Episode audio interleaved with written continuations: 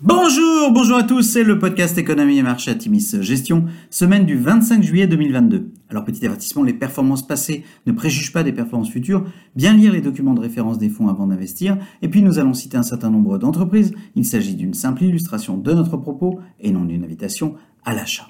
Alors cette semaine nous allons titrer « Inflexion » avec un gros point d'interrogation.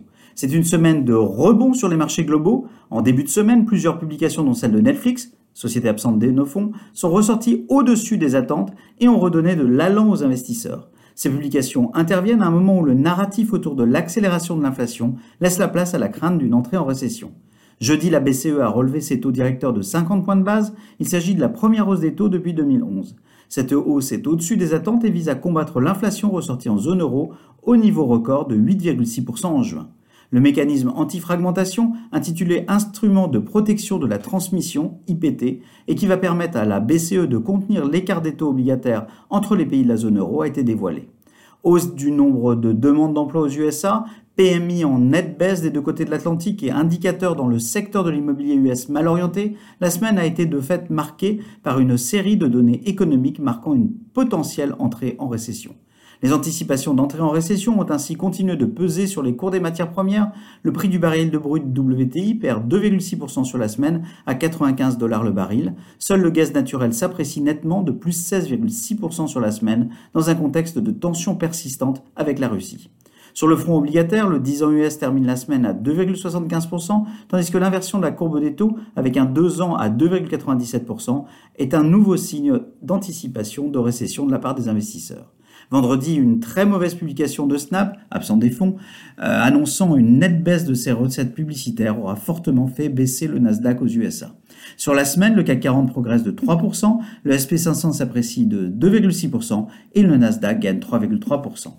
Alors du côté des sociétés, semaine riche en publications. Aux USA, publications au-dessus des attentes pour Charles Schwab, Halliburton et Schlumberger, en ligne avec les attentes pour Tesla et Bank of America. Publications relativement décevantes pour Lockheed Martin et Intuitive Surgical. Baker Hughes fait état d'une dégradation marquée de son résultat net. Nous soldons notre position. En Europe, Alstom affiche un carnet d'ordre et des ventes au-dessus des attentes. SAP affiche un CA en ligne avec les attentes. Enfin, publication objectivement décevante pour SEB, avec un CA en baisse organique de 5%, affecté notamment par l'Ukraine et les confinements chinois. Alors à venir, la réunion de la Fed de mercredi, avec en ligne de mire une hausse des taux directeurs US prévue de 75 points de base, est un des événements clés de la semaine. La publication du PIB US, après les -1,6% du premier trimestre, est également à l'agenda et nous indiquera l'entrée éventuelle en récession de l'économie américaine. Un tiers des sociétés du SP500 aux USA publieront les résultats trimestriels cette semaine et également le tiers du Stoxx 600 en Europe. Les publications des grandes tech US, Microsoft, Apple, Alphabet, Meta et Amazon seront particulièrement suivies, à un moment où les annonces de l'impact défavorable de l'appréciation du dollar, des baisses de recettes publicitaires et de gel d'embauche ont suscité de la fébrilité chez les investisseurs.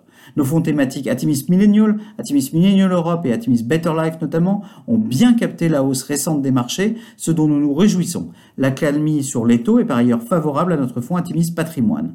Les prochains jours, à l'agenda bien rempli, devraient être marqués par une certaine volatilité qui nous invite à continuer à concentrer nos investissements sur ceux que nous considérons à la fois les plus robustes sur un court terme complexe à appréhender et les plus prometteurs sur le long terme. Nous vous souhaitons une excellente semaine à tous.